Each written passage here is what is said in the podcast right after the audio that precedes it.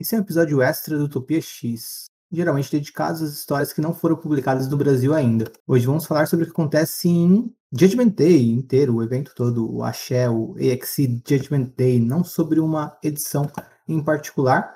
Na semana que vocês estão ouvindo a gente, seria o lançamento de X-Force, né? Então teria um tie-in de X-Force do evento, mas não, vamos falar sobre o evento como um todo antes de seu grande final, né, que vai vir na semana que vem. Utopia X é um podcast sobre os X-Men, além dos episódios extras também falamos sobre a Era de Krakoa, conforme publicada no Brasil, sobre a Era Claremont, sobre os novos X-Men de Grant Morrison, filmes, animações, as sagas dos anos 2000 e muito mais. O episódio está repleto de spoilers para quem acompanha as edições de X-Men da Panini. São assuntos relacionados aos últimos lançamentos da Marvel que saíram até o dia 19 de outubro de 2022 lá fora. Escutar ou não escutar? Eis a questão que será respondida pelo seu ato de seguir me ouvindo ou parar por aqui.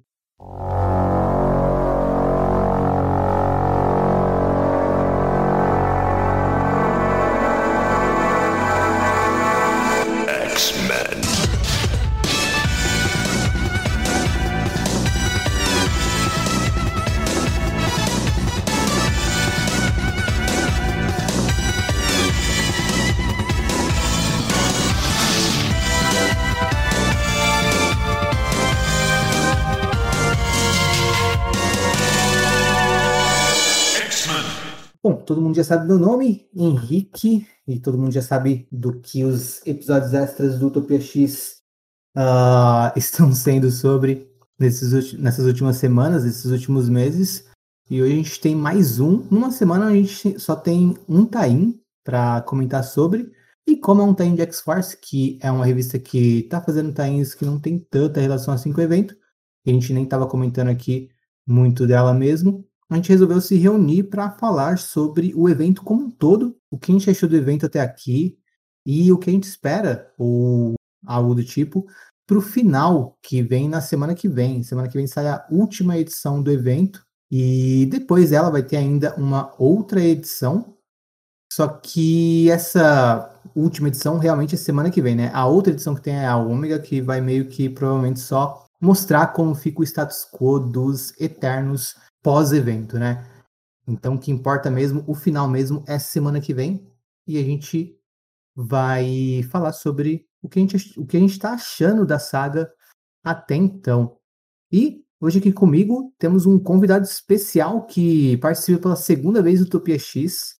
Quem escuta os nossos episódios da Era Claremont já conhece a voz dele. Fala com a gente, Von Deus. E aí, gente, pessoal, como é que tá? Beleza? O Von Deus um Deus mais bonzinho que o progenitor. o, o progenitor já chegou a te julgar, bom Deus? Como é que foi? Não, eu que joguei ele, né? Eu tô por cima. Vou andar boa, assim. boa. E também com a gente aqui o Bruno Mael. Fala oi, Bruno Mael. E aí, gente? E hoje é o dia de episódio filler, né? Episódio Tain. Foi uma homenagem metalinguística ao Tain de X-Force. A gente vai fazer um episódio Tain onde não acontece nada, é só a gente batendo um papo sobre o evento. Tá, que o Henrique foi muito sagaz, né? Então é isso, a gente vai bater um papo solto aí sobre o evento, não tem nenhuma pauta, nem perguntas específicas que eu preparei para vocês, nem nada. Mas vamos começar então pelo Von Deus para ver como que a gente puxa esse assunto, já que o Von Deus pode ter uma primeira oportunidade para falar para a gente o que ele achou do evento em seu começo, meio e já quase final. E aí, Valdeus, tá curtindo? Como é que foi a leitura para você? Tô bastante. Tipo, primeira vez que eu sinto que um evento, assim, tem mais significância do que, que os outros, assim. Por mais que eu tava até ouvindo vocês falarem no último, acho que foi a Letícia que falou que é, é, os outros eventos é só um, um, monstro vindo do espaço, alguma coisa muito grande acontecendo, depois não dá nada. Esse, mais ou menos, é a mesma coisa, só que parece que tá, que vai acontecer, que vai ter mais consequência que, que normalmente tem qualquer evento da Marvel, assim. Então, é, eu sinto que, que tem uma relevância, eu só senti esse final, teve um, um, um freio, né? Porque das 5 para 6, eu achei que esses tains todos entre as 5 e as 6 ia ter um andamento maior e acabou que não saiu muito do lugar, né? Teve bastante acontecimento, desenvolvimento de, de personagens, de, de acontecimentos internos, mas não teve um andamento direto da, da série, assim. Mas ela como, como um evento, assim, eu gostei bastante, tanto da, da condução, como do que pode sair disso, sim. Eu fico com medo de não dar nada, chegar na 6 e ser um, um mais do mesmo, mas até agora eu tô achando bem superior a, a tudo que já aconteceu nos últimos, sei lá, 5, 8 anos de, de mega eventos que a Marvel fez. E você, Bruno, o que, que você achou por enquanto? Cara, eu tenho, tenho gostado bastante. Eu acho que a, a Marvel lá para 2016 ou 2017, acho que 2017, logo depois do, do, do Império Secreto, ela mandou uma que ia parar de ter tanto evento assim e tal. E por um lado eles falaram a verdade, porque esse tipo de evento, é, tocando todo o universo, tocando X-Men, Vingadores, todo mundo, e tendo milhões de tains, é, realmente diminuiu é, por um tempo, né? E a gente foi tendo mais uns eventos de nicho, eu vou chamar, né? Ah, o evento de espaço, o evento urbano, o evento de X-Men, etc. Só que de uns tempos para cá isso foi meio que indo, sim, indo pelos ares, assim, e a gente veio vendo muitos eventos. E o Von Deus até mencionou que, que a Letícia também sempre fala, e acho que o Caio também, né, quando vocês comentou, comentaram de Empire, eu lembro dele falar disso, assim, de, sempre tem invasão alienígena, terceira e tal.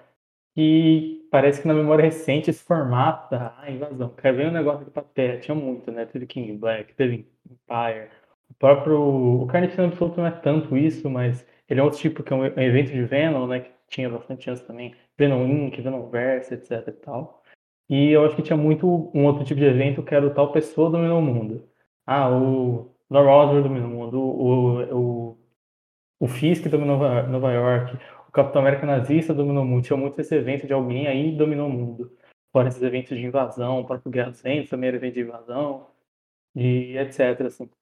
E é legal ver esse, desse evento, que é um evento que parece que faz um tempinho que não tinha, que é um negócio mais diferente, assim, tipo, a proposta e o formato. Assim. Ele, a parte de uma proposta de porrada, né? Que é algo que a gente. Porrada não especificamente um versus, né? Que é algo que a gente não vê desde é, eu acho que de IVX, de Humanos x X-Men, mas eu não sei se teve alguma coisa lá que eu apaguei na cabeça. É, só que ele vira uma, uma, coisa diferente também, né? Uma coisa que vai meio que tocando cada personagem como personagem mesmo, assim, que vai mexendo com o que está acontecendo na revista dos Eternos de X-Men principalmente, mas também toca um pouquinho dos personagens Vingadores, assim. E me lembra um pouco tipo, de um tipo de evento Assim, tem um pouco os eventos dos anos 2000 que eles tinham bastante influência no universo como um todo tal, mas eu sinto um pouco mais desses eventos de anos 70, anos 80, nem é evento, às vezes só um crossover de anual que tinha um pouco essa vibe, assim, sabe? Da maneira que, como estava acontecendo, como todo mundo se juntando, como é, muitas vezes os quadrinhos não estavam com medo de colocar algum beat de personagem, alguma coisa relevante para aquele personagem ali no meio e tal, não era só um filler, assim, né? Tipo, você vai ler, sei lá, o Tain dos X-Men de Guerra Civil. Você sabe que o Ciclope vai morrer, tá ligado? Porque é Guerra Civil, não é X-Men Guerra Civil, né? Eu acho que desses eventos mais antigos tinha uma pegada meio assim. Desde evento evento até um crossover, vai, anual de Vingadores, anual de é, X-Men, né? Tipo, pô, a, a Vampira foi introduzida num anual de, de Vingadores, tá ligado? E eu acho que hoje em dia isso não acontece. Hoje em dia o personagem ele é introduzido no evento ou numa número 1 ou numa edição muito específica de uma revista, muito hypada e tal. Então, eu acho que ele tem, eu sinto uma pegada desses eventos mais old school, assim, só que numa escala maior, uma escala de evento moderno, né? Você vai ter uma história muito grande, muitas edições, muitas coisas acontecendo e tal. E eu acho que a segunda coisa que eu sinto mais, que eu sentia mais falta também era um evento mais, tipo, é, não exatamente um quadrinho normal, mas assim, uma pessoa escrevendo e tendo controle maior, empresa parece dando uma confiança e tal, que é algo que também fazia tempo que, que tinha, assim, todo evento parece que tem que fazer barbas, tem o adiamento, tem edição extra que surge do nada, tem é, final sendo reescrito, e é legal ver isso também, então acho que para mim que, que eu, eu, como eu falo, aqui toda semana, tentei pensar em falar outra coisa diferente. Eu acho que é isso, assim, um pouco esse formato, essa vibe que eu sinto que é, é diferente das coisas que estavam rolando, e também essa questão que, pô, o Gillen tem um controle muito grande sobre a coisa, assim, que dá uma certa segurança por a gente estar tá lendo ele em Immortal e em Eternos, assim. E, tipo, não ficar com aquele lance. O evento não acabou, mas já dá pra falar. Não foi um lance, tipo, putz, é... acabou no evento e ficou ruim, sabe? Teve Eternos, aí teve evento. Aí teve X-Men, aí teve evento. pô, acontece o tempo todo com runs recentes, né? Aconteceu com Cates, aconteceu com Chip Dars, aconteceu com o Homem de Ferro do, do Slot até, aconteceu com o Thor do Air, acontece o tempo todo, assim, é legal ver isso dessa forma, até com o Hickman em Guerras Secretas, né, teve edição extra, final, diz que ele saiu pé da vida e tal, então é legal ver isso, assim, porque eu sentia que fazia um tempinho, virou até piadas entre os grupos, assim, falei, será que esse run vai acabar em evento? Eu tinha medo tremendo de Mortal Hulk acabar em evento no final, Imagina é. se o Mortal no evento. E eu acho que é legal ver isso que teve essa quebra, assim, tipo, um evento que a gente teve confiança e agora tá acabando, a gente falou, pô, é, não só piorou, não só não piorou, como em alguns casos até melhorou, sabe? Umas revistas tipo X-Men Red, cada edição estava sendo melhor, é a 5, a 6, a 7 continuou nesse, nesse ritmo, assim. Não só do Gillen, mas do pessoal em volta, assim, também. Então acho que foi um evento bem atípico, assim, pelo, pelo menos do histórico recente, assim, da Marvel. Me lembrou, esse evento lembrou um pouco é, de leve, assim, mas tipo no, nessa coisa de misturar é, o universo inteiro sem interferir na saga principal, mas mesmo se interferindo é Guerra Secretas 2, assim. Foi bem Sim. idiota, mas é tipo o Beyonder vindo do, do, de onde ele estava, meio ele não vinha julgar, né, mas ele vinha tipo analisar o planeta e, e se inteirar dele para saber o que que era a planeta Terra. Então a, a saga em si escrita pelo Jim Shooter, ela é meio idiota, mal desenhada assim, mas os tains foram super interessantes, assim, o tain de, de, de X-Men, de Novos Mutantes, foi hum. é, é, eu senti quando eu li o, o tain do, do Quarteto Fantástico agora e do dos Vingadores, teve muito essa, essa, essa vibe assim de tipo, vou aproveitar o que está acontecendo na história para contar uma boa história, não para participar, tentar influir na, na, no julgamento do, do Celestial, ou, ou, no caso do Beyonder, está influindo o que o Beyonder está fazendo com, a, com, o planeta Terra. Eu estou criando uma história boa, aproveitando o. O John Byrne fez isso perfeitamente naquela história do, do menininho que, que tenta se matar, tenta se matar não, tenta virar o Tocha Humana e, e acaba morrendo. Então é, é, eu senti meio isso assim na, no, na ideia do, do, do evento. Só que é, na, nas Guerras Secretas todos os títulos da Marvel entraram, né? Todos, de, de, tipo do Doutor Estranho, Power Pack, todos do menor ao maior. Nesse eu senti falta disso. Por exemplo, a revista do Thor podia ter feito alguma coisa, já que o Thor teve uma morte até bem visível assim na, na, na na revista principal do, do evento. Assim, achei que podia ter, ter pincelado melhor dentro da, da, do mês, de um mês pelo menos, todos os, os, os títulos da Marvel, ter pego a, a o evento e aproveitado dele assim e criar essa, essa sensação de, de continuidade que é o que a Marvel é, né? Tipo, a sensação de estar tá tudo acontecendo ao mesmo tempo e fazemos todos parte de um mesmo mundo, assim. E só uma curiosidade sobre o que você estava falando do, do anual da, da, que a vampira apareceu lá.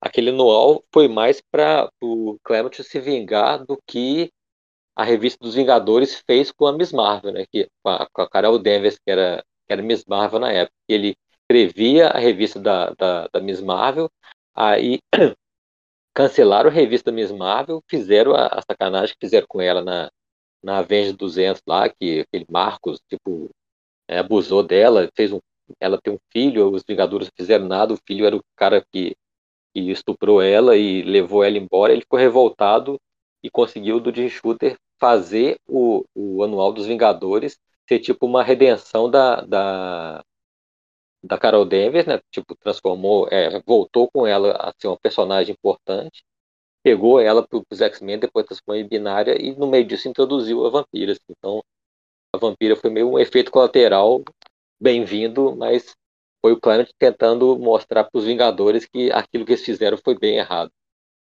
Ó, curiosidade. Pior, pior que eu, eu, eu, tinha ouvido falar só do lance que ela ia aparecer. Ela era para aparecer na revista da Capitã Marvel, apareceu, mas não sabia da, da história toda. Apesar de, dessa história da Capitã Marvel, eu acho que é uma, da, uma das coisas mais sabidas, esse lance que a pessoa nem leu, mas a pessoa sabe daquela histórias bizarras do quadrinho, né? Tipo, é bizarro porque foi muito do nada e totalmente nada a ver, assim. Sim. E você falou de Guerra Secretas 2, e, e, e sim, caramba, é, eu lembrei, eu, agora que você citou, faz, faz todo sentido. Isso que você comentou dos Tains de não ter tudo é, é, algo meio. É um problema editorial, né? Tipo, apesar disso que eu falei, que esse evento é atípico, ele ainda tá no ciclo típico de eventos da Marvel, né? Então a gente, a gente teve o, o Reinado do Diabo recentemente, a gente vai ter o Dark Web daqui a pouco, vai ter o evento de Vingadores do, do Arrow também, o Kate está fazendo teaser que ele vai fazer um evento com o Thor por muito tempo, então acho que também tem isso, né? Como você tem muito evento, às vezes você olha para um evento desse e fala, ah, não, não vamos fazer um time do Thor não, porque daqui a seis meses vai ter um evento sozinho do Thor. Ou nesse caso teve até um crossover com o Hulk, por exemplo. Ó, essa meio que bagunça de, tipo, cada canto do universo tá acontecendo uma coisa, assim. E não rola um lance, tipo... Cara, Guerra Secreta 2, é sério, ouvinte. Um, alguns dos melhores quadrinhos que você vai ver tem um selinho de Guerra Secreta 2 do lado. É impressionante. Outro dia eu tava lendo o Hulk do Manto. E é aquela edição hum. 312, que é uma edição histórica. É tem, é. Tem o selinho do Guerra Secreta 2 do lado. Cara. E o próprio X-Men é muito bom, já tem muito quadrinho com baita quadrinho, e aí você vê lá o selinho do Guerra Secretas 2 do lado, assim, que hoje em dia, com tensão de eventos, no canal, o que, que, tá acontecendo aí? Tipo assim, tem alguns quadrinhos ótimos que tem lá o selinho do Guerra Secretas 2, continua nessa edição, assim. É. Cara, uma coisa que o Von Deus falou que eu acho interessante citar é que que porque também me incomodou, foi o lance de que não envolveu todo o universo. É um detalhezinho bobo, assim, acho que não interfere na qualidade do evento em si, mas é, eu acho que sendo dessa magnitude, faria sentido que tivesse uma participação maior de todos os núcleos ou de mais núcleos da Marvel, sabe? Então, mesmo que esteja, mesmo que a revista do Thor, por exemplo, uh, esteja em outro ponto, ou que, sei lá, quem está escrevendo a revista do Thor não pudesse fazer o tie do Thor do evento, podia ter uma edição escrita por outro escritor que não fosse o Donny Cates, uh, colocando um pouco uma participação do Thor ali, mesmo que fosse um one shot da vida, né? Então acho que isso foi um erro sim, e porque quando a gente pensa numa, no, no evento como um todo, né, no que está acontecendo no evento principal, é, ficam as partes que estão ali, mas uh, a gente queria ver um pouquinho mais fora dali, né? E a gente acaba não vendo como Thor. E como Utopia X não repete os erros da Marvel, a Letícia chegou para completar o que faltava aqui no time desse episódio. E você curte e... Guerra Secretas 2, Letícia? Que nem qualquer pessoa, né, Henrique? Olha, uhum. esse evento só não é melhor porque o progenitor não botou uma, uma camisa desabotoada e saiu andando pelos Estados Unidos. Bom, Guerra Secretas 2 é, é, o caso de evento mais bizarro, né? Porque o evento em si não é bom. as nove edições, e é grande, é ministério de nove partes, assim, e é meio idiota, assim, tem umas horas que acontecem umas coisas parece que você está lendo a revista da Mônica, assim, meio bobo, sabe?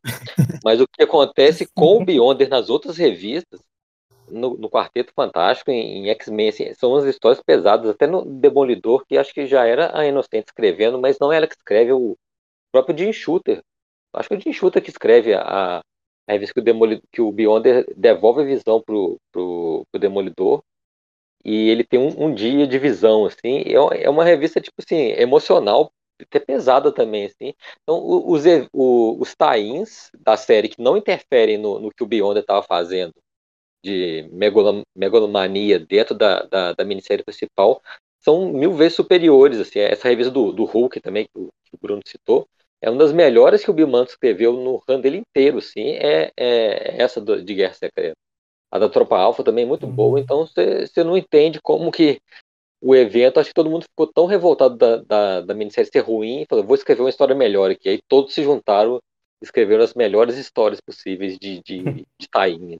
Mas no EXC eu achei que, que os tains, assim, que não tinham nada a ver, tiveram. É, é, saíram, saíram bons, assim, tirando o Jax Force e Wolverine, assim, que não sei por que, que tinha aquela marquinha lá, porque na X-Force 31 parece que só cita, né? Não fala, não acontece nada, só falam o que está tá acontecendo o julgamento e não, não acontece mais nada, assim. O Bruno e o Von Deus já falaram um pouco sobre, no geral, o que eles acharam do evento até aqui. E você, Letícia, considerando a edição 1 até a 5 principalmente, mas também se quiser considerando os tains e principalmente, sei lá, Immortal e Red, o que, que você achou do evento como um todo até esse momento pré-final? Cara, eu gostei do evento tipo, num geral, assim. Eu gostei da história, eu achei que o Kieran Gillen conseguiu desenvolver bem. E eu acho os tains de Red de Mortal X muito bons, principalmente de Red, assim. Eu acho que são talvez as melhores edições. Principalmente aquela do Magneto lutando contra o Uranus, assim. Que termina no final com o Magneto, tipo, com um mega buraco no peito e tal. Achei aquilo dali, tipo, incrível. É top melhores revistas de X-Men já escritas, sabe? Não só, tipo, top Uhum. melhores desse evento. Tipo, top melhores histórias de X-Men já feitas. Ah, toda essa história do Magneto é incrível, incrível. Tudo que eles fizeram ali em Araco, tipo, eu achei que. Não é legal, tipo, destruir Araco, mas a história em si, tipo, deu uma mega movimentada na franquia, eu achei muito bom. E eu também gostei bastante da do evento principal, assim, das edições escritas pelo Kieran Gillen. Achei muito legal. É... Tem algumas coisas que eu não gosto tanto, mas eu gostei geral, assim, do evento. E é isso por enquanto. Estou aguardando o final. Eu espero que seja satisfatório, porque eu acho que tem uma hora ali que começa a não acontecer tanta coisa, tipo, ah, porque tal coisa era uma simulação, sei lá o que era uma simulação. Entende mais o que eu tô falando? Hum. É, parece que não anda tanto pra frente, mas de resto eu gostei bastante, principalmente das primeiras edições do evento e de Red. Immortal também, Immortal foi muito bom.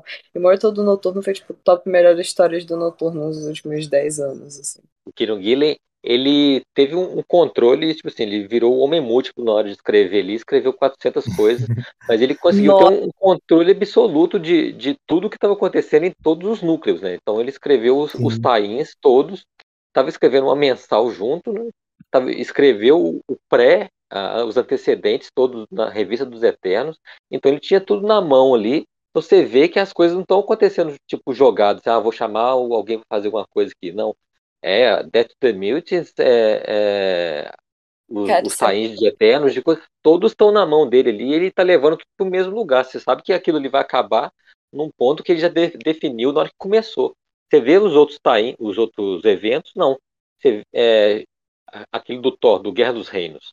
Tinha um monte de coisa ali que não tinha nada a ver, que era es- escrito por uns caras da, tele, da TV, comediante. Aí chegava. Pra que, que tinha aquilo, aquele tain no meio do, de uma- um grupo andando de van, sabe? Não tinha umas coisas que tinha relevância. Esse não, mesmo que a- não tenha feito a história andar, parece que o Killian sabe o que está fazendo. Ele mo- mostrou a Jean fazendo alguma coisa que parece que ela vai ter relevância. A, a, a- o do Tony Stark também, dos Eternos também. Todas as, as, as edições parece que tem um sentido de estar ali, não está jogado simplesmente, como a gente está acostumado a ver. É a Moira, né? Que aparece no comecinho, Isso, é. depois some completamente, e aí a gente vê a Orcs voltando agora nessa edição ah, recente que a gente leu, acho que foi na... Foi na Noturno 7. mesmo, né? É isso, Immortal É. 7, é isso. É, foi no noturno. É, isso é uma coisa que eu acho que a gente já até citou nos outros episódios, que é muito incrível que o Kieran Gillen, que, tipo, fez tudo, o homem que mais trabalha na Marvel atualmente. Isso é muito bizarro, porque isso nunca acontece, basicamente, né? Todos os eventos sempre têm tie-ins que não fazem sentido nenhum, tipo, com o evento principal, que você estava falando de War of the Realms, apesar de eu gostar de War of the Realms, assim, eu acho extremamente divertido. Mas todos os tie-ins, eles são geralmente jogados, o evento às vezes é uma coisa que acontece do nada. Só que esse não acontece do nada. A primeira coisa que a gente tem de Judgment Day é tipo em Mortal X-Men número 3, assim, na franquia dos X-Men, pelo menos, é, sabe, ele tá plantando aquilo ali desde o início da revista que ele começou a escrever, no caso Immortal. E ele vai, tipo assim, usando tudo que ele fez de, de Eternos durante o run todo dele, que acabou, né, antes do evento começar. É bem incrível, assim, que ele que aquilo dali tá, tipo, aquela história tá se formando tem muito tempo, sabe? E por ele escrever quase tudo, tá tudo muito bem conectado. Tá tudo, assim, muito bem feito, sabe? Isso é bem impressionante. É. E ele também, ele, tipo assim, o, o Jason Aaron também, ele construiu a história do, do, do Thor bem devagar ao longo dos sei lá, sete anos que ele escreveu Thor, para culminar na, na, na Guerra dos Reinos. Assim. Só que o, o Gillen, além de dele fazer isso, ele consegue desenvolver os personagens assim, dentro da, da, do próprio evento. É uma coisa que acho que nem o Hickman não, não conseguiu fazer em Guerra Secreta. Assim. Ele, ele pega, você consegue entender o que cada personagem está sentindo e pensando no meio do evento, assim, no meio daquele acontecimento, um atrás do outro, em, em dois, três quadros, ele consegue colocar o pensamento, o sentimento e tudo do, do, emocional do personagem ali, e isso faz a história andar mais do que se tivesse fazendo assim, ah, vou colocar uma coisa impressionante acontecendo, tipo, um, um, uma coisa que vai ter consequências no universo para sempre. Não, ele coloca, sei lá, um trauma na cabeça do, do, do Tony Stark para fazer diferença no que vai acontecer no último capítulo. Estou dando um chutando assim. Mas isso é muito mais relevante para a história do que simplesmente só jogar uma coisa que vai chamar atenção na, na, nas redes sociais ou nas sessões de cartas, por exemplo. Isso é verdade. Uhum. E ele consegue desenvolver até personagens que ele criou pro evento em si, tipo aqueles humanos que aparecem, tipo, se você juntar tudo, eles têm, sei lá, oito páginas sabe? É. Não sei, algo assim. E é muito incrível como ele consegue desenvolver os personagens no meio do evento. E também uma coisa que a gente falou bastante nos outros casts é como ele consegue é, apresentar os personagens para você durante o evento. Tipo, aparece o namoro e você sabe exatamente quem é o namoro, assim. Aparece o noturno, você sabe exatamente quem é o noturno. Tipo, até antes da revista que tem o foco principal nele, né? Até antes de Morto acontecer. Isso é muito incrível, assim, sabe? Ele. A caracterização consegue... que ele faz, assim. É, tipo, todos os personagens são assim. Se você não leu, tipo, se você é, sei lá, por algum acaso é leitor de Vingadores, mas você foi ler o evento por causa de Vingadores, por exemplo. Se você não conhece bem os personagens do X-Men, eu acho que você, depois de ler isso, tipo, você sabe o que, que qual é de cada um. Tipo, pelo menos o principal, assim. Eu acho isso muito bom. É bem impressionante o que ele consegue fazer. A gente sabe até dos humanos, né? Dos, daqueles seis lá, o Tom, a Sally, não sei o quê. A gente sabe do, das pessoas que surgiram ali na própria revista e aparece uma página de cada, cada edição. Só. Isso é algo também que eu até senti a falta. Esse lance, tipo, esse é um evento meio cósmico, mas colocando essas. meio cósmico não não tá espaço, mas a escala é muito grande. Porque colocando essas pessoas, ele consegue dar uma. um, um caráter mais pessoal, assim, e colocar um pé no chão, né? Das contas, que a gente tá na Terra e tal. Tipo, isso é um negócio que, sim, em anos recentes eu, eu consigo voltar para Império Secreto, só que Império Secreto não tem como você não contar essa história assim, mostrar a gente, porque é uma história é, sobre, né? Tipo, o, o Capitão América nazista dominando o mundo, então não tem como você não mostrar uma, uma cena de, de uma criança apanhando, um negócio assim, né? Porque é aquele tipo de, de evento. É, e antes também, muitas vezes, naqueles eventos da Marvel dos anos 2000, por exemplo, que iriam escalonando um pro outro, só que às vezes eu sentia que eu não tenho ideia do que o cidadão da Marvel que tá acontecendo no chão pra quem tá naquele mundo, assim. Às vezes era algo que tá acontecendo mais em cima. É legal, ele cria um negócio muito grande, mas ele bota, ele planta, tal você chama, ele planta os pés no chão e fala, ó, o povo tá vencendo isso aqui, a terra tá vencendo isso aqui. Ou não como uma unidade só, né, mas as várias pensamentos e tal. E isso que vocês falam de personagem de história impressiona porque, tipo assim, é, não é uma situação de guerras secretas, uma situação de Thor, por exemplo, até Venom e tal, que o Glenn tá escrevendo isso faz cinco anos montando isso aqui. Tipo assim, tem referências ao trabalho dele em, X-Men de antes, né, no do Ken lá que tinha o Dream Celestial e tal, mas essencialmente, tipo, a construção disso é duas edições de Eternos mais três one-shots e as três, quatro, acho que quatro, quatro edições de Mortal X. Tipo, é, ele tá pegando uma história que era do Hickman e do X-Office, pegando uma história de Eternos que ele puxa do Jason Aaron, porque o conceito que ele pega lá todo do progenitor, ele pega do, que o Aaron estabeleceu no começo, assim, e construindo uma história a partir disso e mexendo com personagens, tipo, é, o, o Êxodo, que é um personagem que ele não tinha escrevido, é, a própria, a própria Jean, por exemplo, ela não participa do conselho, ele vai lá escrevendo muito bem. Então é legal com isso também. Esses personagens não são os personagens dele, entre aspas. E é uma história, novamente, entre aspas, dele mas que ele tá mexendo e tá construindo em cima, né? Que é um negócio muito quadrinhos, que é tipo a, a colaboração, assim, tipo. Ele poderia ter pego, por exemplo, e falar assim, ah, não, achei Vingadores era uma merda, eu vou é, criar outro, vou rebutar isso aqui. Eu entenderia, eu faria até, inclusive, eu não teria a coragem dele de continuar um pote de Vingadores Zero. Mas ele foi lá e construiu em cima, e foi construindo e tal, sabe? E eu acho que hoje em dia aconteceu muitas vezes de um escritor tipo, criar um conceito que já existe de novo para o dele, repetir um negócio, sabe? Tipo, eu lembro, eu lembro que recentemente no, no, grupo dos quadrinhos alguém postou alguma coisa sobre a Liga dos Scott. E eu falo que eu, eu gostava de ver mas tinha uma birra que no final nada importava, e quando ele foi fazer o evento lá do Heavy Metal, ele cagou pra ele mesmo, ele criou de novo um conceito que ele já tinha criado. Aí, na, na Liga da Justiça dele, ah, tem duas forças do universo. É, Doom e Injustice, uma força do bem e do mal, de entropia e. esqueci o oposto de entropia. E aí chega no meio do evento e chega um cara e fala, não, porque tem duas forças, tem a força D, a força C, ela é positivo e negativo. Ele, cara, de novo conceito que você mesmo criou. Você está retconando assim mesmo. Então, assim, nesse meio de quadrinhos também, hoje em dia, é, tem muita gente que é nerdão de cronologia, tipo um Jung da vida e tal, que tanta coisa, mas tem muita gente que vai lá e chega e, tipo, recria, ou faz, a gente continua retcon, retcon até si mesmo, assim, sabe? Vai, ignora si mesmo e conta de novo. E é legal ver ele falando, tipo, beleza, eu erro sobre vocês aqui, então eu vou pegar isso aqui e contar essa história. Como estão os Vingadores?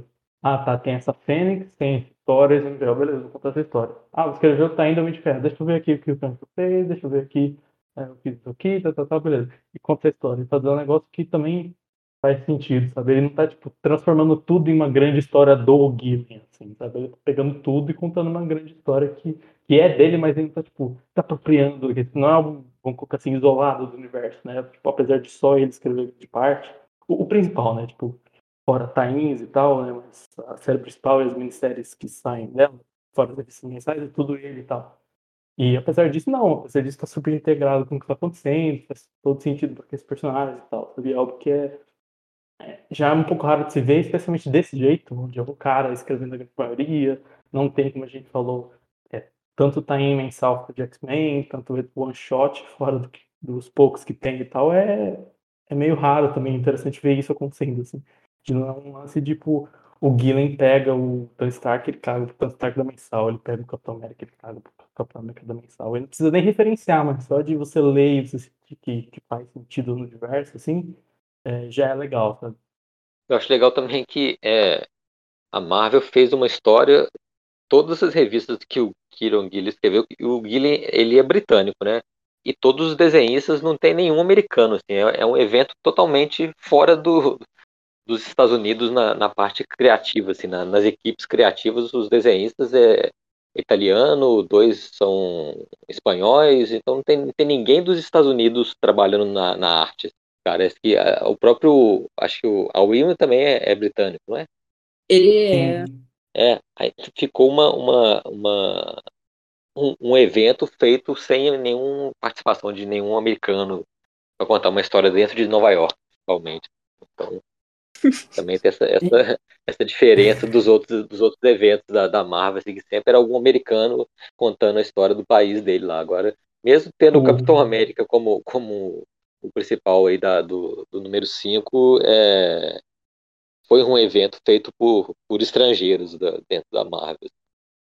O Bendy citando alguma cafeteria de Nova York que você conhece, né? Tipo uma piada é. aqui só. que tenta ali. Mas é engraçado isso, o Alex até falou de ter tudo britânico, que tipo assim, a, na saga central, os Times Guardians são o Gillen e Jung, tem um do Sais Poirier, que é o Legion of X, mas que ainda é um, e tem o do X-Men do Gillen, o X-Men do Dugan, vou colocar assim, que eles são mais secundários, mas estão ali. E desses três, três são britânicos. E o próximo evento, que vai ser o Sins of Sinister, o Gillen já falou, isso ele escreveu com tipo, um. É um crossover entre eu, os Poirier e o Jung, tipo assim. É o, é o Brit Office, assim, sabe? Uma coisa que eu estava fazendo aqui, porque a gente teve vários saints, mas acho que dá pra gente focar um pouco no, nas cinco edições do evento que a gente teve até aqui, para separar o evento por momentos também, né? A gente tem um primeiro momento na edição 1 e 2, onde a gente tem uh, um, o tudo antes do Celestial interromper a questão, né? Então, o foco maior é a disputa Eternos e Mutantes na edição 1 e 2. Ao final da segunda edição, o Celestial cessa o ataque dos uh, Eternals Rex.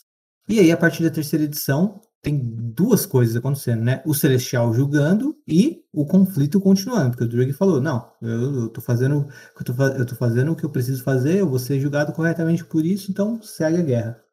E na edição 3 e 4, então, a gente vê a guerra seguindo e o Celestial já julgando a todos. uh, seria um segundo momento do evento, né? Nesse segundo momento é quando a gente tem a aparição do Eros, ou Star Fox, no final da terceira edição, que vai ser importante na, na sequência, né, na quarta edição. E na quarta edição a gente tem o fechamento do confronto contra os Eternos, né? E aí a gente linka também um momento entre essas quatro edições, que é todo o confronto Eternos e X-Men, que aconteceu em Araco e em que aconteceu em Krakoa e em Araco, né? Uh, em Krakoa, a gente teve a resistência mutante contra os Eternals Rex, que continuaram vindo mesmo depois que o Celestial deu a primeira ordem para eles cessarem. E em Araco, a gente teve o ataque do Uranus. Uh, tudo isso se resolve na quarta edição do evento, porque no, no ataque à Unimente, né, que o Eros conduziu com os mutantes telepatas, eles derrotam o Druig, ou seja, cancela, cessa os ataques dos Eternal Rex definitivamente. Uh, o Eros vai se tornar o Eternal Prime, mas antes disso, o Drug solta o Uranus, que vai para a Terra fazer o que ele fez em Araco, né? Que é destruir, destruir geral. Nisso, o Uranus tem seu confronto contra o Magneto, né? Que já havia tido um primeiro confronto dos dois e do Uranus no geral contra uh, os mutantes de Araco no tá indo X-Men Red principalmente, mas dá pra gente considerar também na primeira edição. E a gente tem a batalha final do Magneto contra o Uranus. O Magneto derrota o Uranus e a gente tem a morte do Magneto nessa edição 4. Na edição 5, a gente. Ah, é. E ao final da edição 4, o Celestial, depois de ver o Magneto morrendo, fala: Ok, eu vou jogar. Aí ah, depois do discurso do Eros, ele fala: Ok, uh, acabou as 24 horas, agora tudo vai pra casa do caralho, vou matar geral, o planeta Terra acabou, vocês não merecem uma segunda chance. E na edição 5 a gente vê o, esse ataque do Celestial à Terra gradualmente. A gente entende que ele quer acessar a máquina para uh, ah, destruir a Terra da maneira mais rápida, né? Uh, a máquina que é a Terra, né? A inteligência artificial que, dos Eternos que está conectado com a Terra e pode destruir a Terra, mas está se voltando contra as ordens do Celestial, está resistindo a gente vai ver detalhes sobre tudo isso, como a gente viu detalhes sobre tudo isso, como a gente comentou nos nossos últimos episódios, uh, nos tains de, de Eternos, principalmente, né? No EXE, uh, principalmente na terceira edição de Morte aos Mutantes, né? De Death to the Mutants. E na edição 5, a gente tem então o plano do Noturno entrando em ação também, né? A gente vê um Noturno conduzindo a ação ali e, uh, e conduzindo alguns personagens como o Capitão América, que a gente vai ver morrendo e ao final da, edição ressuscitando. Mas enfim, pensando em tudo isso, né? Em todo, todas essas cinco edições. E também considerando o que veio depois dessa quinta edição, entre a quinta e a sexta, que é o plano com uh, o Tony Stark, os uh, Eternos que estão ali com ele, os, os X-Men que estão ali com ele, uh, o Tony Stark sendo o único Vingador, eles estão ali dentro do Celestial tentando uh, desativar ele por ali e destruir ele, na verdade. E o Eros e vários heróis também, e etc., estão tentando salvar o máximo de pessoas possíveis, porque tem vários desastres naturais acontecendo, o Celestial tá atacando fogo em todo mundo. Isso tudo uh, se desenrola entre a edição 5 e 6 nos tains. Pensando em tudo isso. Uh...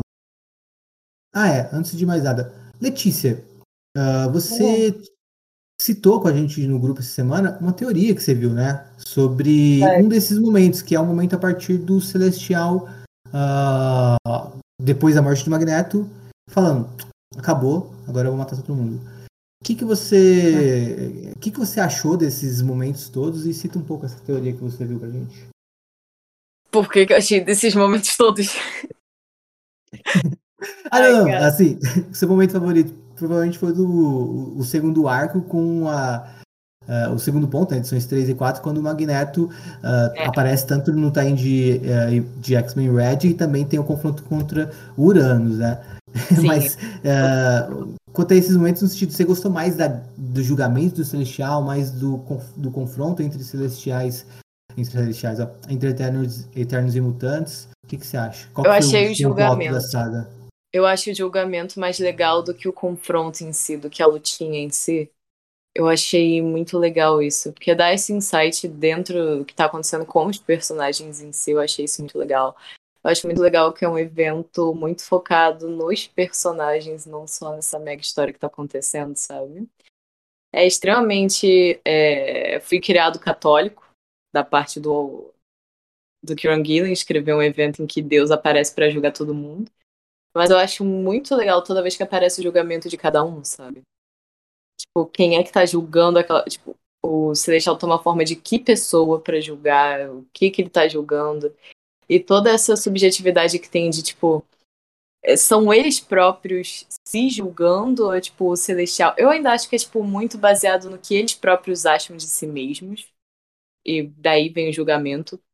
Mas às vezes eu também acho que, tipo, tem o que o Celestial acha. Tipo, quando ele tá falando do Magneto, por exemplo, que ele fala, tipo, se todos os homens fossem como ele, homens que nele não precisariam existir. Porra, cara, muito foda. Mas enfim. Gostou dessa parte? o Magneto pensa isso dele também. É, o Magneto ele tá certo de pensar isso dele próprio, porque, tipo. ele é o Magneto, sabe? Mas enfim muito legal. Acho que tem muito a ver também, tipo, com o que eles acham de si mesmos, mas também tem alguns comentários que o próprio Celestial faz, tipo, sobre a humanidade, sobre os personagens em si, que eu acho que é, tipo, mais dele, tomando consciência própria. E eu gosto bastante, principalmente do início, eu acho. Tipo, que tem os julgamentos, o que, que tá acontecendo e tal. Tem eles criando, tipo, o Celestial. Acho muito legal essa, todas essas partes. Aí, sobre a teoria é uma teoria que o Connor do Cerebral Podcast Jackson, que é mega famoso lá dos Estados Unidos, é, colocou, que é que a, o que está acontecendo agora, o que acontece a partir do, do mega julgamento final, é um, ainda uma simulação do Celestial. A partir daquele momento em que tem o Capitão América, em que tem aquele é, julgamento ali aquele discurso do Eros e aí o Celestial decide, não, vocês não são dignos, eu vou acabar com tudo. A partir desse momento que, tipo, todo mundo, os humanos, tem ali os humanos, tipo, sucumbindo ao pó e etc. Tudo aquilo dali, a partir daquilo dali, é ainda simulação pro Celestial ver o que que acontece a partir disso.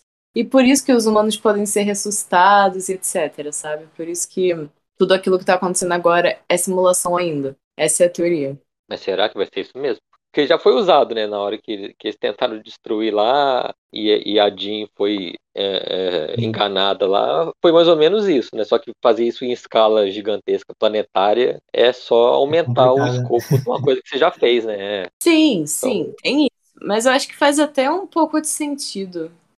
Não, fazer, eu também acho que faz. Eu, eu, quando eu, eu vejo esses eventos que acontece uma coisa muito é, é, além da, da escala normal, assim, eu fico imaginando não teorias assim de o que vai acontecer. Eu fico imaginando como desfazer o que foi feito, como desfazer Cara. as mortes, como é, porque você sabe que na Marvel e na DC as coisas que acontecem vão ser desfeitas em algum ponto, assim. Então, principalmente na Marvel, né, que eles fazem uma coisa para chegar num ponto e falar assim, é, aconteceu tudo, mas o Homem-Aranha está aqui do mesmo jeito, os X-Men estão aqui do mesmo jeito, os Vingadores estão aqui do mesmo jeito. Então, alguma coisa vai ser é, vai acontecer para desfazer isso. Eu fico querendo que seja, eu não gosto de ficar fazendo teorias, porque às vezes você pensa uma coisa muito legal, chega na hora você vai se decepcionar é, com, é o que vai acontecer. Mas eu fico é, pensando em, em, em, ser uma coisa que não seja banal, assim, de tipo, ah, vai ser só um sonho, vai ser só um, sei lá, vai aparecer o, o, alguém instalar os dedos, o Eternidade vai vir dos céus e desfazer tudo, sabe? Seja uma coisa muito Deus Ex Machina e não seja Deus Ex Machina e tenha uma, uma consequência depois, porque acabar igual acabou o, o Nu lá do Donny Cates, acabou e cadê? Ninguém nem lembra mais que existiu. As coisas, a, a, os eventos ultimamente acontecem e não tem consequências, assim, acabou e parte para o próximo, e que daqui a seis meses tem outro é, uma, é um ponto que a coisa ficou muito grande, e eu entendo teorias assim, porque realmente fazem muito sentido. A gente tem que pensar em alguma coisa uh, que até funcione como uma saída meio Deus Ex Machina, uh, ou foi transmissões, esse tipo de coisa. E é o que dá mais medo, eu acho, para esse final, porque é difícil de imaginar uma solução. E o Guilherme vai ter que ser muito, como dizem os conterrâneos dele, na Inglaterra, bloody brilliant para uh, se sair dessa, sabe? E mas aproveitando uh, essa questão da divisão entre os pontos do evento, né? As duas primeiras edições como um, um momento pré-celestial, as duas edições seguintes como momento mais forte do julgamento, uh, a edição 5 como um momento antes do final, né? Como uh, um momento pré-final ali que a gente vê um protagonismo forte do Noturno. E a gente pensar também uh, na parte de X-Men Red e na parte do, do Magneto. Eu queria perguntar pro Vondos o que, que ele achou de toda a jornada do Magneto dentro desse evento. Uh, você curtiu, Vondos? Não é demais. Igual a Letícia falou, acho que o Magneto nunca foi tão bem escrito, assim, desde de 1990, assim. Acho que faz muito tempo que, que que não, não, não fazem um Magneto tão bem feito. Assim. E eu acho que, que a história dele, mesmo com a morte. Eu não gosto muito de mortes, assim, porque a gente sabe que ele vai voltar. Assim. Aí eu fico com aquela sensação, assim, foi emocionante, dá vontade de chorar. E, mas você sabe que em algum ponto ele vai voltar. No, eu prefiro coisas mais definitivas, assim, tipo, se acontecer alguma coisa que fosse uma mudança é, é, grande para ele e fosse definitiva, uma mudança definitiva para o personagem. Não, tipo, a morrer, a gente sabe que ele vai voltar em algum ponto, assim. Eu achei a morte legal, muito bem feita, assim. A trajetória dele, como ele estava lá, tipo, todo desiludido na hora que ele chegou em, em, em Araco, e aos poucos foi tipo ganhando confiança, querendo voltar. E no final já estava aquele magneto tipo mais sangue no olho, assim, querendo.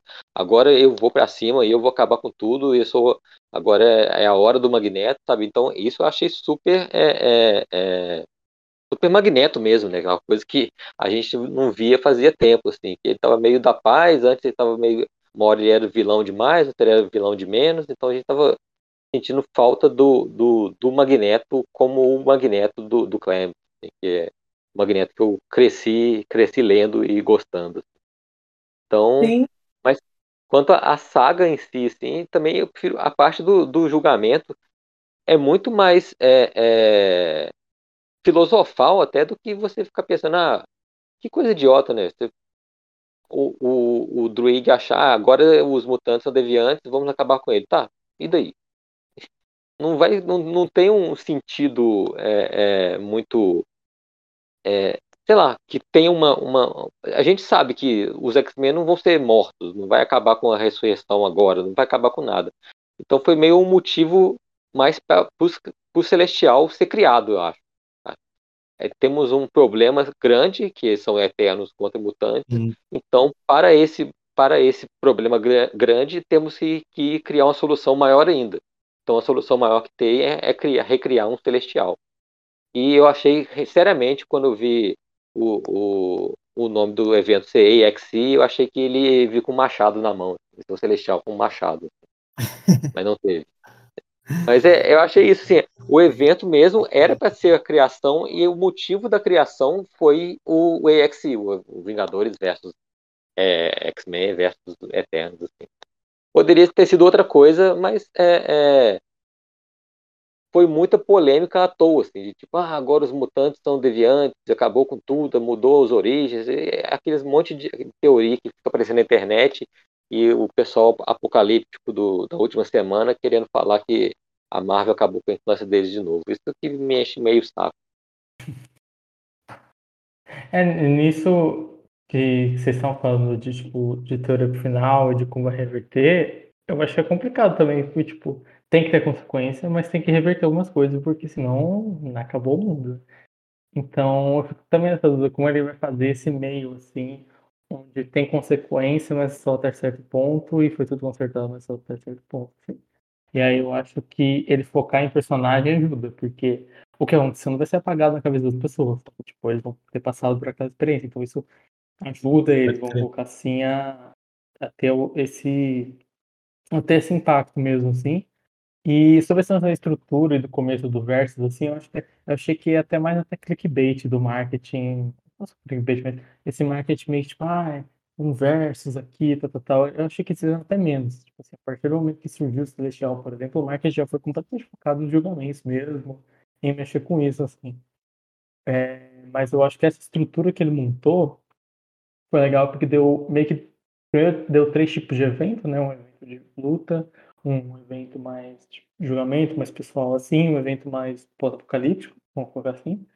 É, e também ele soube usar, fazer cada uma dessas estruturas de um jeito legal. Então, tipo, no primeiro, por exemplo, que você tem a briga mesmo, não é um negócio tipo AVX, por exemplo, onde tem uma canetada Ó, oh, todo mundo que tá do lado dos Vingadores vai ficar desse lado boa. E aí, tipo, o Wolverine tá querendo matar a Hope Summer da Maior. Você fica, cara, você tá maluco? E todo mundo que tá lá, editorialmente, tá confirmado que tem que estar daquele lado, ser convicto daquilo.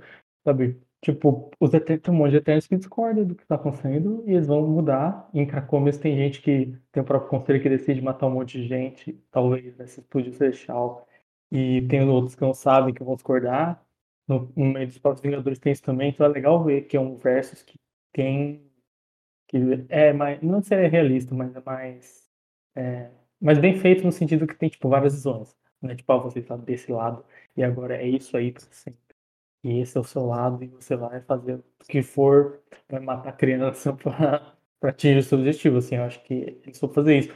E aí funcionou quando vai para o segundo ato, porque o segundo ato é sobre isso, sobre julgamento, sobre quem eles são, o que, que eles fizeram e tal. E no final vai ressoar com isso, porque no fim das contas no começo estava todo mundo dividido, no final tem todo mundo que, que se juntar porque o mundo vai acabar, então todo mundo do planeta, é, e eles têm que resolver a situação. Então acho que é, essa estrutura de atos é bem, bem montada nesse sentido, assim.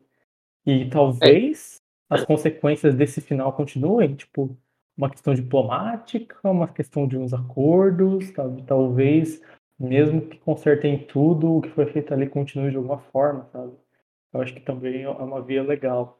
E o lance da teoria do Letícia, por exemplo, na parte da, da teoria do Letícia, a teoria do Connor.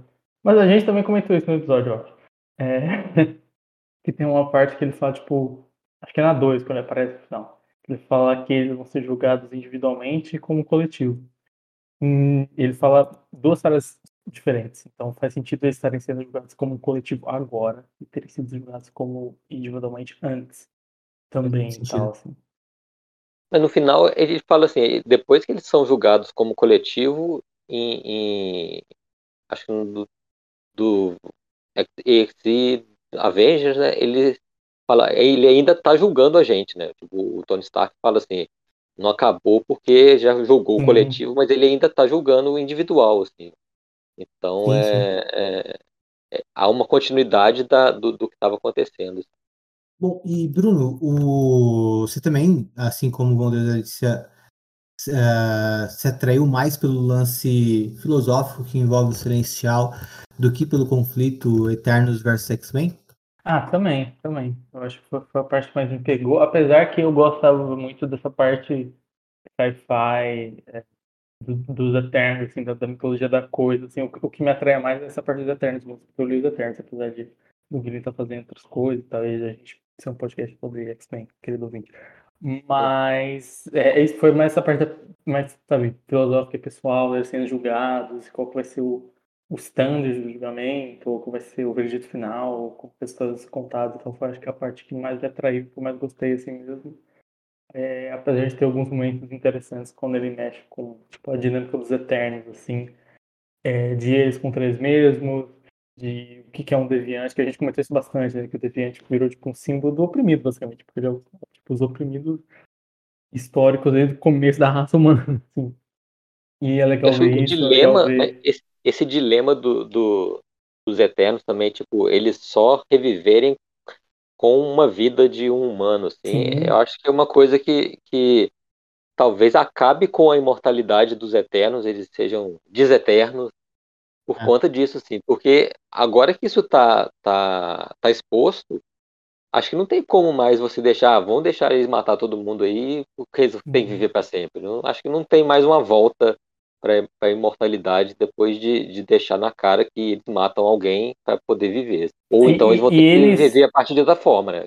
É, não, a maior consequência vai ser essa, tipo, do evento vai ser realmente isso de Eternos. Eu acho que em Eternos, tipo, mesmo com tudo, tudo vai valer, porque eu acho que tudo vai ser relevante.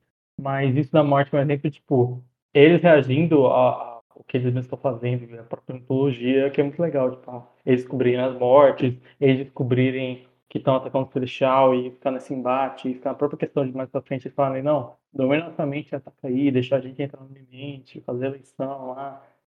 É um negócio que, que eles estão mexendo com a própria mitologia. A Hydra, que está completamente, começando a estar completamente é, impactada pelo que aconteceu antes e vai fazer esse novo deus e tal, e depois agora está super se questionando também. Essa própria ideia que é o que o, segundo arco taca para esse, que é tipo, olha só, vocês Eternos, vocês, vocês não eram nada, vocês eram, não eram nada, vocês eram os coadjuvantes, vocês não eram os protagonistas. A sua função era que os deviantes fossem controlados para a humanidade evoluir, vocês eram só o, é, a medida de, de, contenção ali, vocês não eram a perfeitos, eles não eram.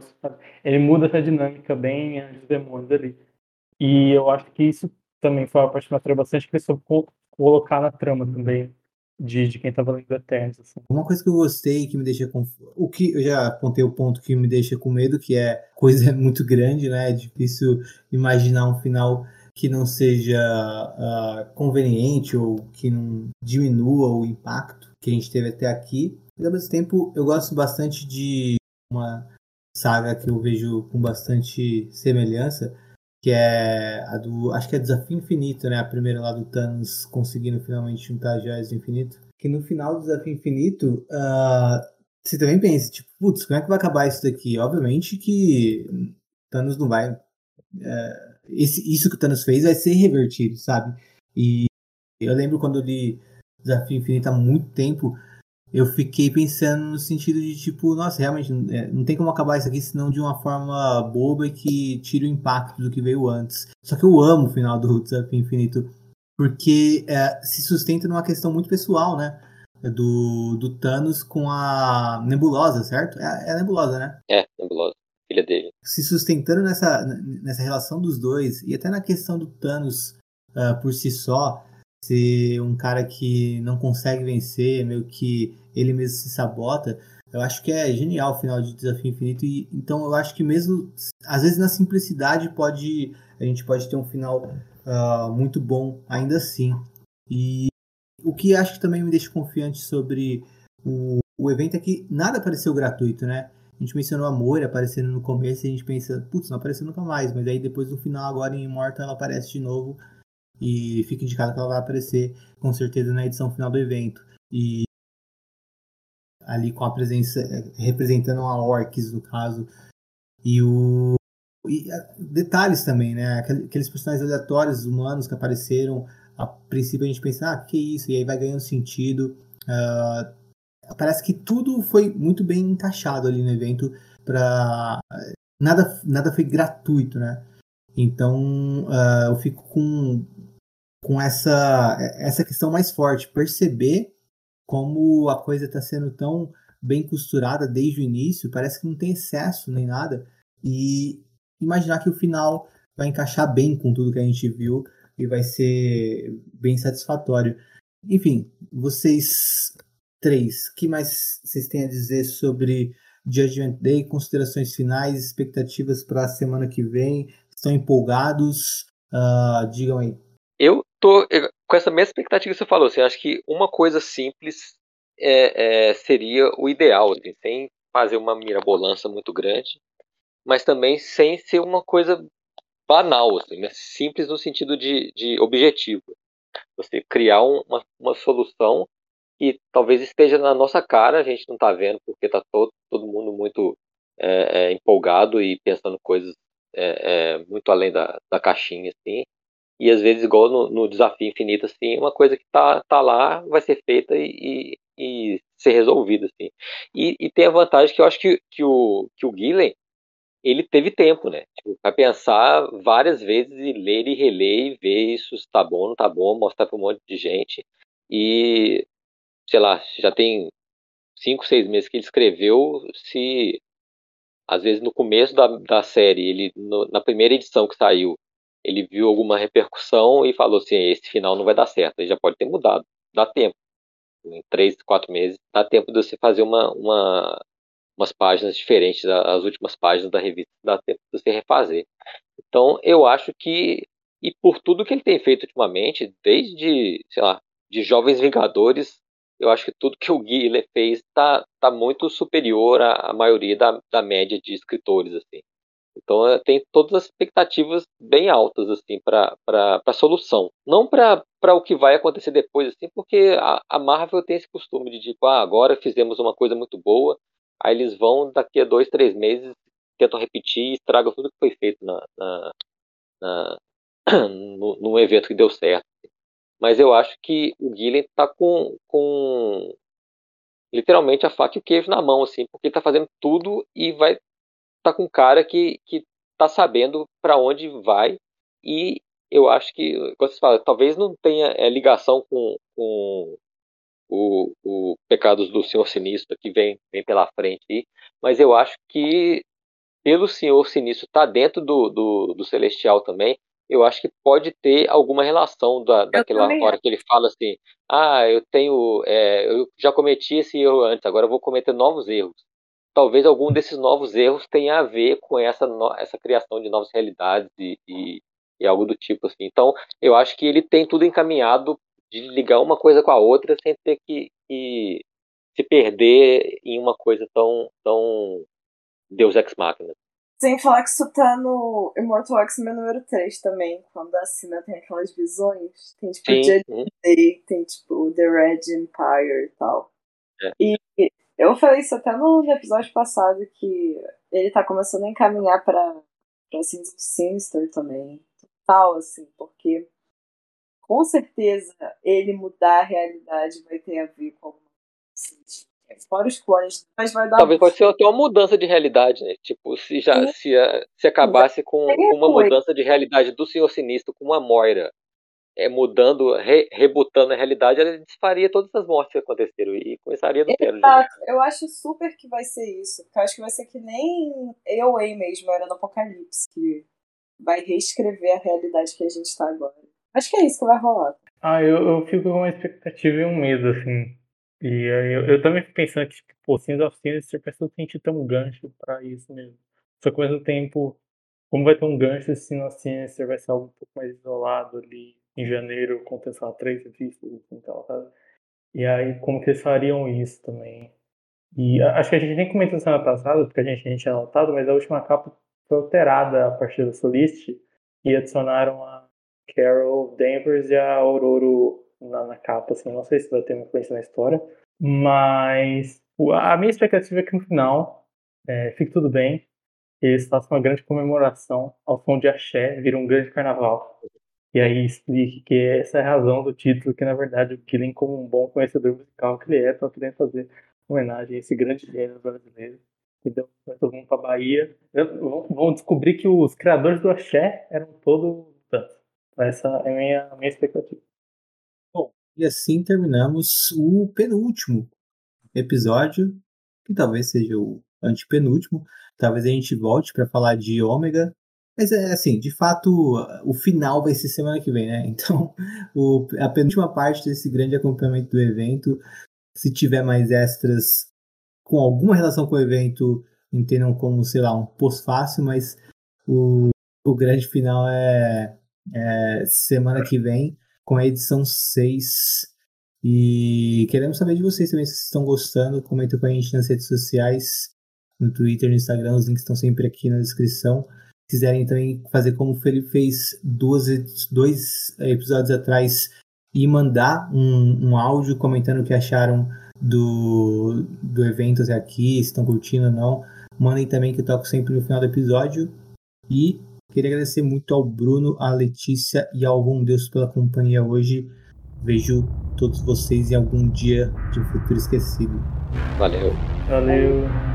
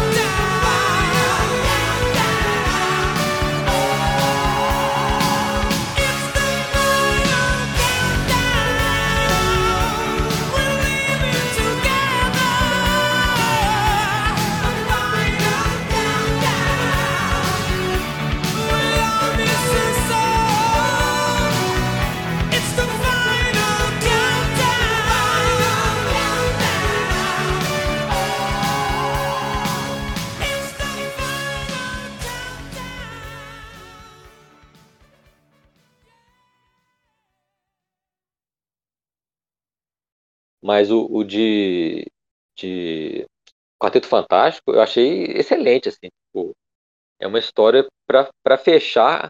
Na hora que eu, que eu. Eu não sabia que ia acabar na 48, assim. Na hora que eu li a 48, eu falei, cadê a próxima, cadê a próxima? Aí acabou, tem uma mensagem falando assim, esse é o último do último volume, última edição desse volume de, de... Eu não conhecia esse David Repose, né? Ele escreveu alguma outra coisa assim? Você sabe?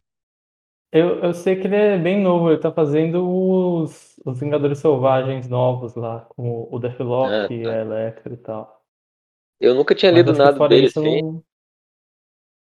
Eu achei bem legal. Nossa, a, fora isso, não sei a forma que ele escreveu os Vingadores, o, o, Quarteto Fantástico, assim, a relação entre eles como família e, e até a pseudociência, assim, que o, que o, o Dan Slott não sabe muito utilizar, assim, eu acho que ele usou muito bem e, a, e resgatou os personagens que o, Mor que o Morrison criou, assim, achei a, a história perfeita, assim, cara, gostei demais. O quarteto atual é muito isso, né? Tipo assim, tudo que tá em volta dele é o principal, porque eu não li essas edições, mas eu lembro que teve aquele Road Trip, eu acho que é o nome do one shot do Kant, ou teve um até do, uhum. do Dugan, que era Green. Green. Era um criado com Green de é, trevoso, com Green de Green e tal. Tem várias historinhas curtas, one shot assim, são ótimos. Uhum.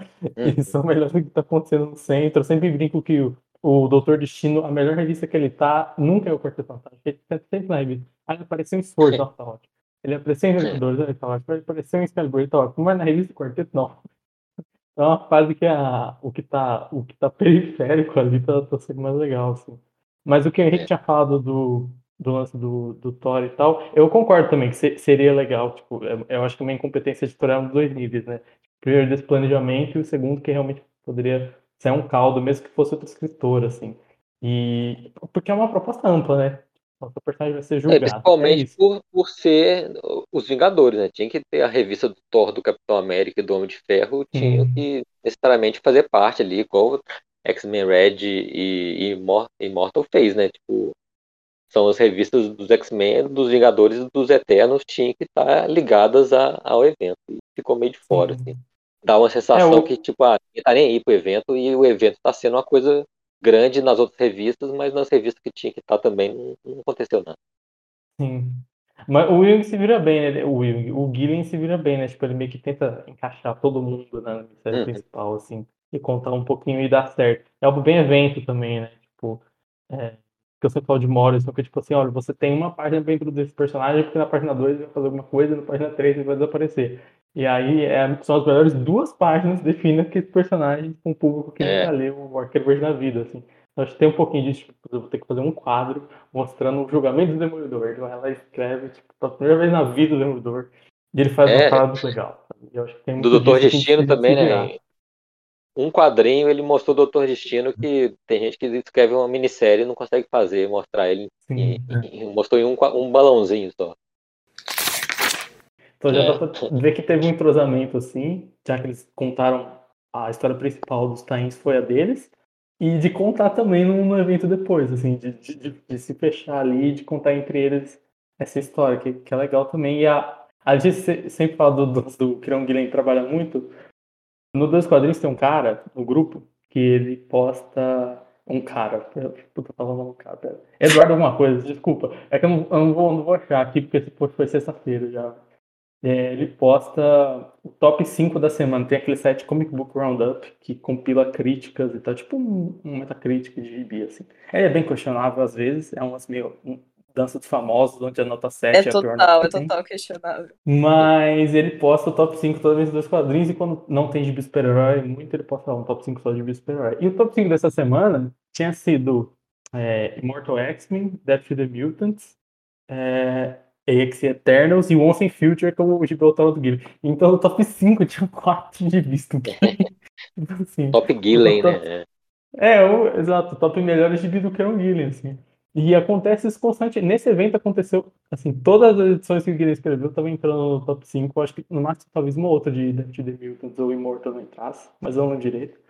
É, e às vezes não só ficava duas do Gillen no top, mas às vezes, ah, dois de do Will, tem uns autores, tem uns autores que estão sempre ali, tipo, nos cinco melhores de bis, eles sempre abocanham não só um, às vezes dois, assim. E é, é, muito louco isso, porque não são só fazer muito gibi, mas muito gibi bom. Tipo assim, pô, cara lançou 4 GB na semana e os 4 GBs foram, é, entre aspas, porque né, o site questionava, apesar de concordar com ele, é, entre aspas, 4 GB na semana e tal. Então, tipo, porra, imagina o trampo que dá pra, pra fazer um negócio desse. É, é impressionante isso, né? Ele conseguir manter essa qualidade, assim, fazendo tanta coisa simultânea, né? Porque, eu acho que eu li que ele falou que já tinha um tempo, já tinha, acho que escrito quase tudo antes de começar, já estava quase tudo já, já pronto, assim. Mas mesmo assim, é muita coisa para escrever e, e, as coisas estão acontecendo simultânea, né? Tipo, ah, tá escrevendo um, tem uma coisa acontecendo ao mesmo tempo ali, ele tá escrevendo outro também para lançar na, na mesma semana, às vezes, assim. Então é, é uma coisa que faz, faz a, a, a diferença. Ele está com, com a, com, a, mente no, num projeto gigante e ainda tem o Once in Future, ainda tem outras coisas que ele faz por fora, assim, para ver como é que a cabeça dele tá a todo vapor mesmo, direto, sem parar. Se eu não me engano, ele tinha falado disso mesmo, que ele escreveu a história do início ao fim sem nenhuma ser publicada aqui. Ele nunca tinha feito isso. Tipo assim, se não me engano, com algo tipo, ah, eu escrevi já, acho que era 19 edições, eu não lembro se era. Acho que era 19 edições, mas tinha contando umas coisas autorais. Ele meio que, tipo, a primeira vez que eu tô tanto tempo à frente assim do público e, tipo, tô acabando de escrever um evento que vocês têm começado a ler ainda, assim, né? É, também teve toda aquela crise do papel, então atrasou bastante. E ele já tava, tipo, muito avançado escrevendo. E nesses atrasos todos aí tem que ver como que, que a Panini vai fazer, né? Porque tá uma confusão. É, essas edições que saíram essa semana é. passada agora, assim, foi. Tem coisa que é para você ler depois de, do, da edição 3, né? De, do dia do julgamento.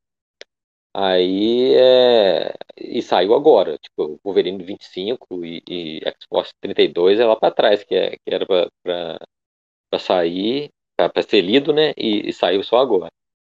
Então, é, eu acho que, que a, Marvel devia ter, ter atualizado, uh, não sei se daria para fazer isso, assim, mas dado uma atualizada nesse checklist final, pelo menos nessa última edição, na 6, assim, colocar a, o checklist mais ou menos na ordem, assim, porque tá muito bagunçado. Se você for seguir pelo checklist, igual eu tava, acho que o, o, o Henrique mesmo comentou lá no, no grupo do Fator X, que o Guilherme comentou, aí não sei, não sei quem falou, ah, no, no fandom tá certinho, mas e quem não tem acesso a isso? Né? Se você pegar só o checklist uhum. para tentar acompanhar, você bate o olho ali, você vai ler tudo errado. Você vai ler a, a X-Men Red 5, né? A 5 que saiu 6, saiu na, na depois da, da, da, da 3 do julgamento. Qual que foi? Teve, uma, a, a, teve uma do X-Men Red que saiu fora do lugar ali. Então você vai ficar totalmente perdido, assim, você vai perder umas surpresas, vai saber de umas coisas antes da hora, vai ficar bem estranho. Assim, se a própria Marvel não, não ajudar consertando isso para quem pegar depois, né? E a Panini, na hora que chegar aqui também, dá uma, fazer uma curadoria melhorzinha nisso, assim, de organizar tudo e colocar numa ordem coerente, porque se você está acompanhando pela ordem de, de lançamento, tá bem bagunçado. E mesmo que a Marvel, digamos, vai encaderne isso antes da Panini e erre também, uh, não é desculpa para Panini seguir o erro da Marvel, seja o primeiro erro, seja o segundo erro. Tipo, uh, dá para ter uma curadoria lá e organizar uh, a coisa de um jeito bacana para se ler é, é só ler o, a, o evento antes de publicar, sabe? Não levar em consideração só as datas de, de publicação. Eu acho estranho porque a, a, a Panini é muito, tipo, de ovo, assim, sabe? Tipo, uma hora ela faz umas coisas e fala assim, ah, eu fiz assim porque a gente é obrigado a copiar o TP americano. Aí outras coisas ela vai e muda e fala assim, não, a gente tem, fez isso porque era melhor para o leitor brasileiro.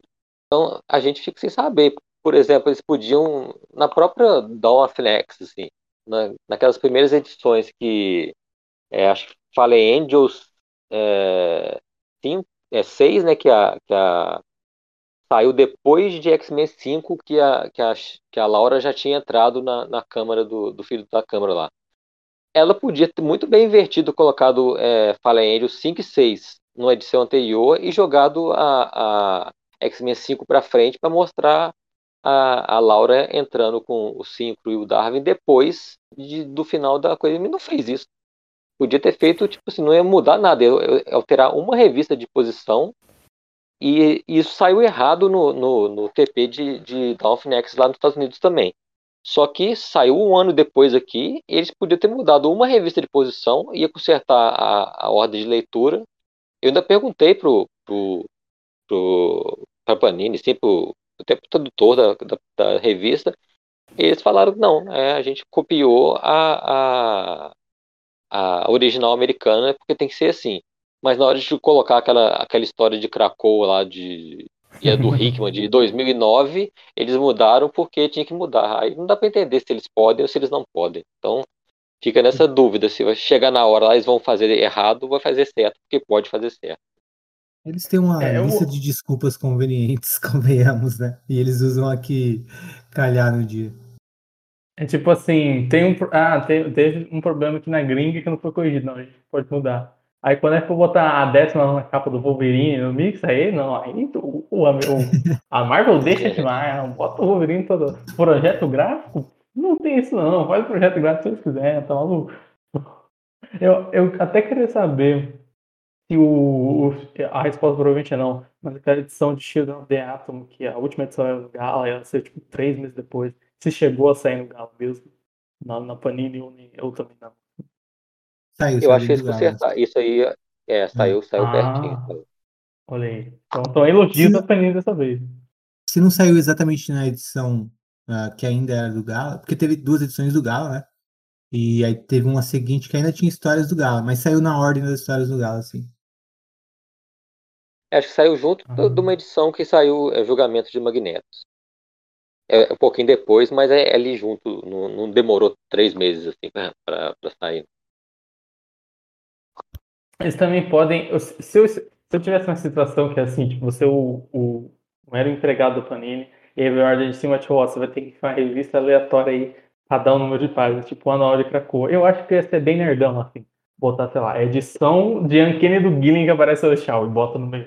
E bota nota 8. Na edição final, você vai ver, a primeira vez que um.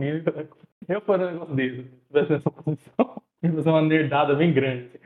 Botar, putz, falta 10 páginas nessa edição aqui, vai ter os fios da câmera. O que, que a gente bota? Uma história de 2007 do Hickman? Vai falar, não, não, bota a história do Mike Carey original. O puro, entendeu? Eu ia ser bem nerdão se eu tivesse a oportunidade de fazer algo que vai cagar a revista, mas eu tenho que fazer, porque é um mix, eu, eu faria uma, uma nerdolada bem grande. Assim. Eu acho que eles têm essa, essa autonomia, assim, da mesma forma que colocaram essa história do, do Hickman, da mesma forma que colocaram na, na na saga dos X-Men, umas histórias de 2009 é. e 2013, assim, eles têm uma, uma autonomia de mudar a, a, composição, porque tem esse TPzinho de, de história antiga, também tem lá fora, assim.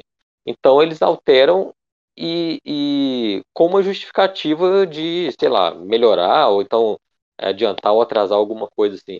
Só que na hora que é para melhorar a leitura, não tem. Isso que não dá para entender, assim, parece que ah, é mais feito por causa de caderno de gráfica, por causa de, de alguma questão técnica e não por causa de uma questão de leitura, assim, de cronologia ou da, da leitura em si.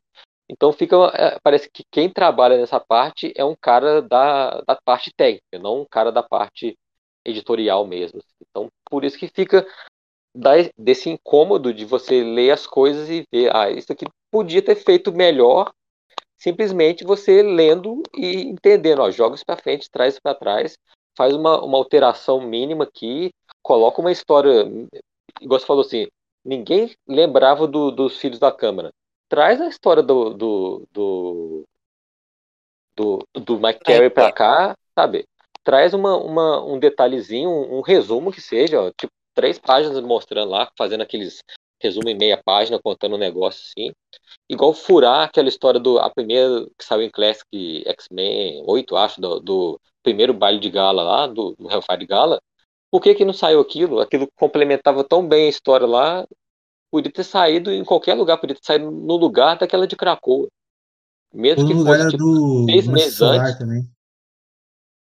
É, mas que, tipo assim, que fosse seis meses antes, um, um ano antes, já era um, um prenúncio do, do baile de galo. A gente está mostrando essa história aqui porque vai vir uma coisa aí para frente. A gente já lia, já estava sabendo que ocorreu um baile de galo no passado, seria passado é. da mesma forma, e chegaria na hora, você, lá em, em Carrascos 18, 19, não sei que saiu, você já fala, teria uma referência da, da Chantel, da, da, da Luz Chantel, e você já ia entender, ah, ela apareceu naquela edição lá de trás do ano passado. Muito uhum. mais simples. Agora, no Brasil, quem que sabe daquela história? Ninguém. Porque só, só se você tem a edição original, você já tinha lido o Classic X-Men lá de 86, 87. Ó. É umas é, coisas bobas que dava pra consertar e eles não consertam. Acho que falta sensibilidade, sabe? Porque, por exemplo, o, a história que. A história de Krakoa, que foi a última história do, do último encadernado de X de Espadas. Uhum. Aquela história lá é, convenhamos, não serve de nada, tá ali só para encher é contraditória, né? Ele é contraditória, é contraditória ao é. Exatamente, conceitualmente contraditória, ou seja, além de não acrescentar, atrapalha, porque a gente, a gente é todo mundo que conversa online sobre e tal, mas a gente tem que imaginar que também tem um leitor que só acompanha pela publicação de banca e tudo mais, né? Uh, e vai ver aquilo e vai, não vai entender aquela cracoa ali perante o que veio de informação e conceitualização em X de espadas e até em, nas primeiras edições, nas minisséries. E, mas digamos que uh, for, poder, poderia ser outra história, começa por aí, né? Mas digamos que fosse a mesma história. Era só inverter a posição dela, porque já que ela não tem relação na, nenhuma com nada, era só inverter a posição dela com uma edição prólogo de X de espadas de X-Men do Hickman, que saiu numa edição antes do primeiro encadernado do X de Espadas. Se essa edição prólogo de X de Espadas uh, que saiu anteriormente saísse no encadernado do X de Espadas, o primeiro, o último encadernado de X de Espadas terminaria com a última história do evento. E não precisaria de uma história de Krakoa uh, de um passado remoto, de um conceito antigo, poluindo ali, sabe, o encadernado final. E a pessoa que compraria as revistas ter, teria um evento fechadinho, sem uma história intrusa, assim dentro dessas edições. É, você corta o clima total da, da leitura, assim, uma coisa total. que você, você, você, acaba lendo aquilo e fica pensando assim, aonde eu vou encaixar isso na minha leitura aqui? Desde o número 1 um é. de, de Krakoa que eu li, onde isso que vai entrar? Você não entende, aí você até acaba esquecendo a importância do, do, do X de espada, assim. Então, é. é. É um tipo de erro que eu falo assim, parece que é uma coisa técnica que tem que ter aquelas páginas ali, sei lá, 160 páginas, então tem que preencher alguma coisa nessa edição. E na outra já estava completo, por causa do, do TP, do da Finex, do sei lá. Aí eles fazem uma coisa para sustentar a parte da gráfica, a parte da, da, da edição de, de espelho de página, de paginação, assim, e esquece que o, quem está lendo não está nem para isso. Eu estou lendo porque eu quero entender a história. É igual chegar na, no meio da, de Inferno e eu colocar uma história do de Mortal X-Men já, já saiu agora. Não vai fazer sentido nenhum. Tipo, vai dar spoiler, um monte de coisa. Aí eles colocam lá, ah, porque tem a ver. Não tem a ver. Tipo, eles inventam umas coisas que, que parece que tem que na cabeça deles tem alguma coisa que é feita para fazer um preenchimento técnico sem ter nenhuma é, é, conectividade com a história em si, sim. E a coisa que o Hickman mais falou em todas as entrevistas, e desde, sei lá, na, naquela própria primeira entrevista que tem em, em X-Men 1, 1 ou 2, não sei, ele fala da, da, da conectividade que as coisas têm dentro de, de, desse novo universo, assim, né? Tudo tem que estar tá conectado, interligado e ter uma interação para você ler, se sentir ali na, na, na, nessa história. E e tem um monte de quebra, igual essa que você falou aí da, da do X de espadas, essas que tem, tem teve da, da, do final de Fallen Angels. Então é umas coisas que você fica, tipo, quebra o clima de quem tá lendo. E, sei lá, parece que, que a EXI vai pelo mesmo caminho. Assim. E se vai ter uma, uma solução. Porque tem que mudar muita coisa ali. Se você for pegar pela ordem de lançamento, pelo que está no checklist, para consertar, tem que alterar uns, sei lá, uns 7, 10 revistas para ficar tudo certinho. E a gente ainda tem o fator que vai ser outra revista até lá, né? Porque vai, vai rolar todo. Depois do Inferno vai rolar o, a revista de X-Men, uma revista do, do Wolverine. É, eu não sei, eles confirmaram se o X-Men vai ser renumerado ou vai continuar Não, vai, vai continuar a numeração.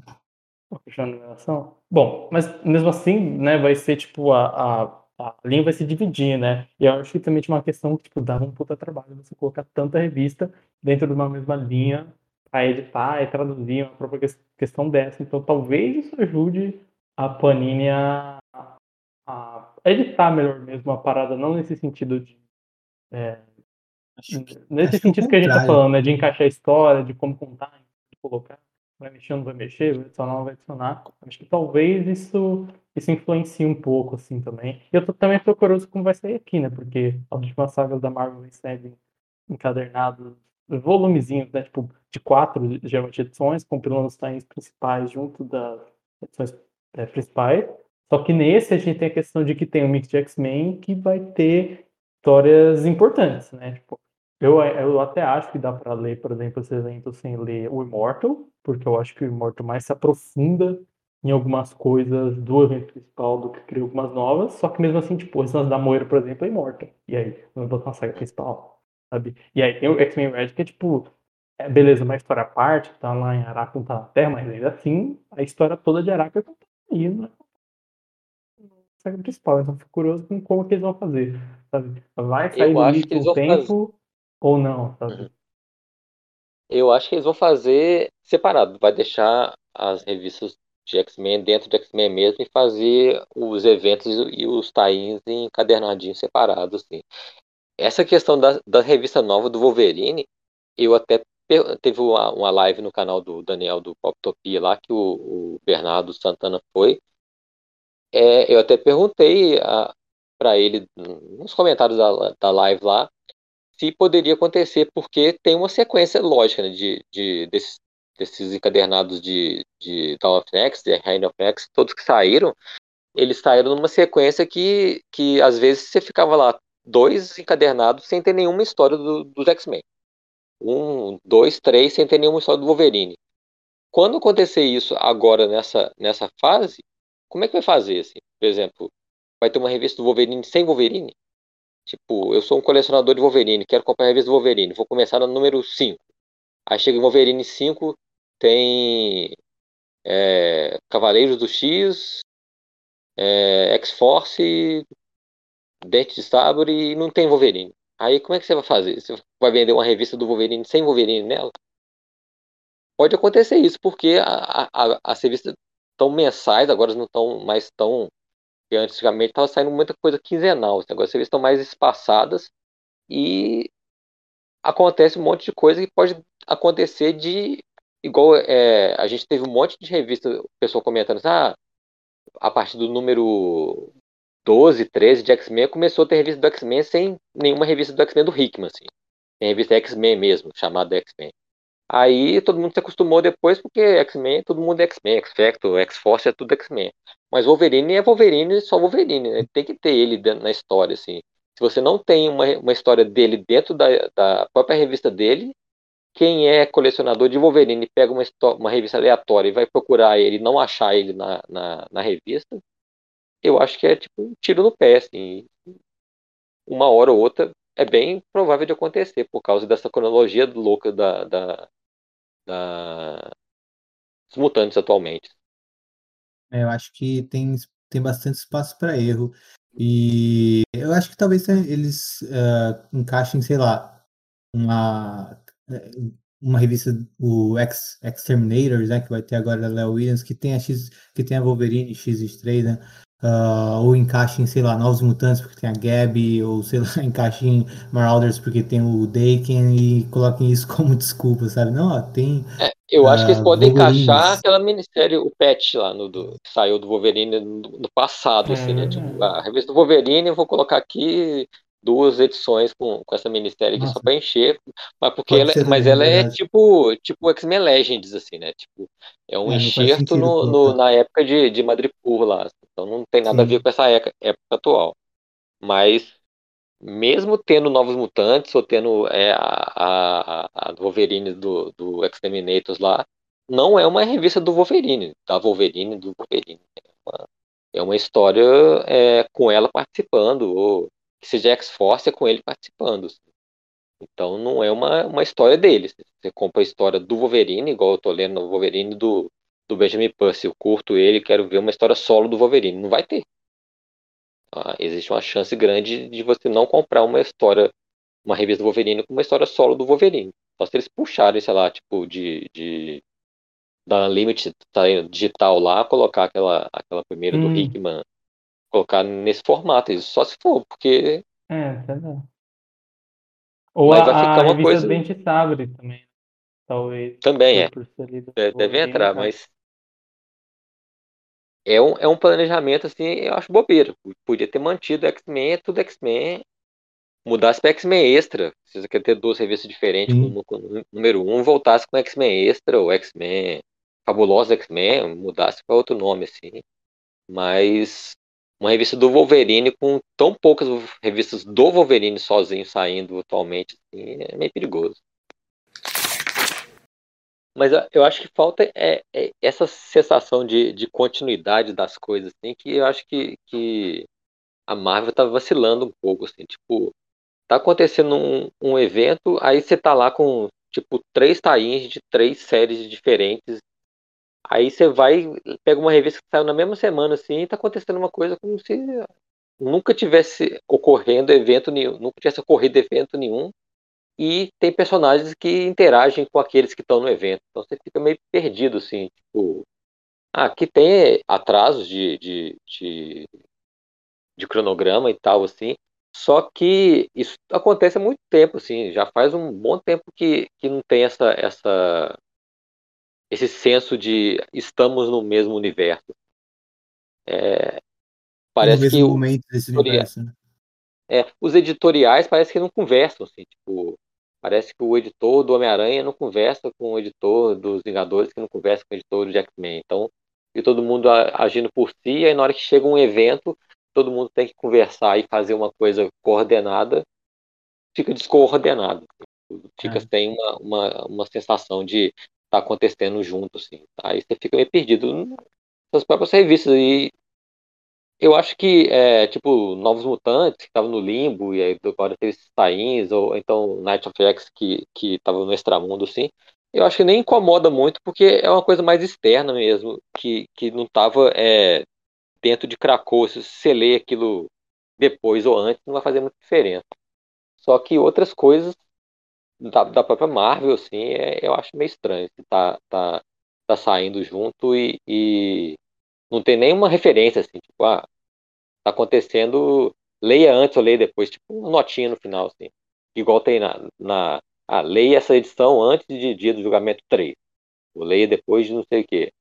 Mas as edições que, tipo, do Demolidor ou do Capitão América, não tem nada escrito. Então tinha que ter uma, uma coisa, ah, leia isso só quando você souber do final de, de AXE.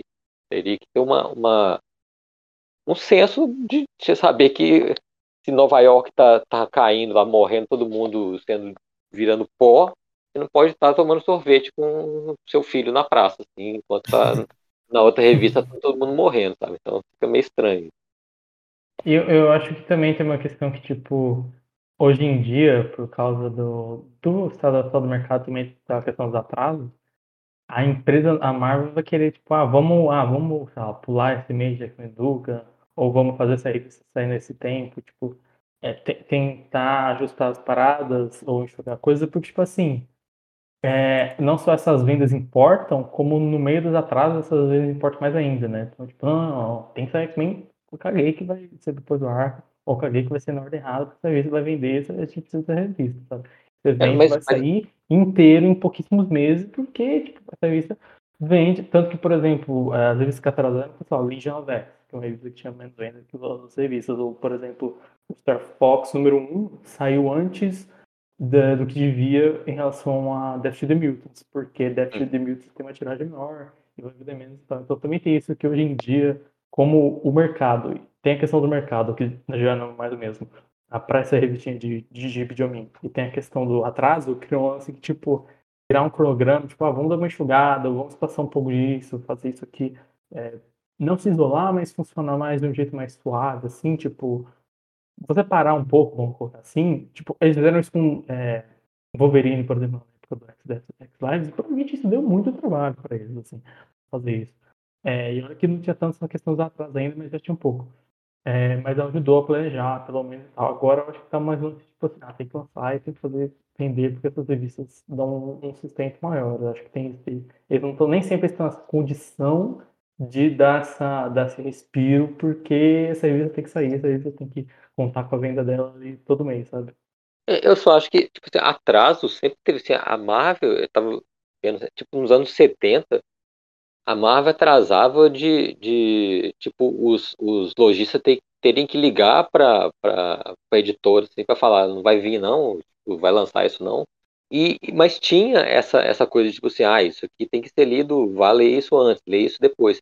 Só essa, essa noção assim de você estar tá no, no, no, numa continuidade, que é o que o MCU aí fez e, e, e todo mundo bate palma, que ah, você tem que ver um filme antes do outro para você poder entender o terceiro filme, assim. É o que a Marvel uhum. soube fazer sempre, sim, e mesmo com atraso ela fazia bem. E você, ah, tipo, se a revista do, dos Vingadores atrasou dois meses e tinha que ser lida depois do, do Homem-Aranha, você leria depois, mas tinha lá falando assim, essa revista deve ser lida depois de Homem-Aranha no número 292, por exemplo. Aí, só que hoje em dia não acontece isso. Você tem que ler e tentar descobrir se isso aqui é antes ou depois. Os editores não conversam entre si e você fica perdido sem saber. Aí, de repente, tem um evento que junta todos os heróis juntos na, na mesma, no mesmo local, em Nova York, como sempre.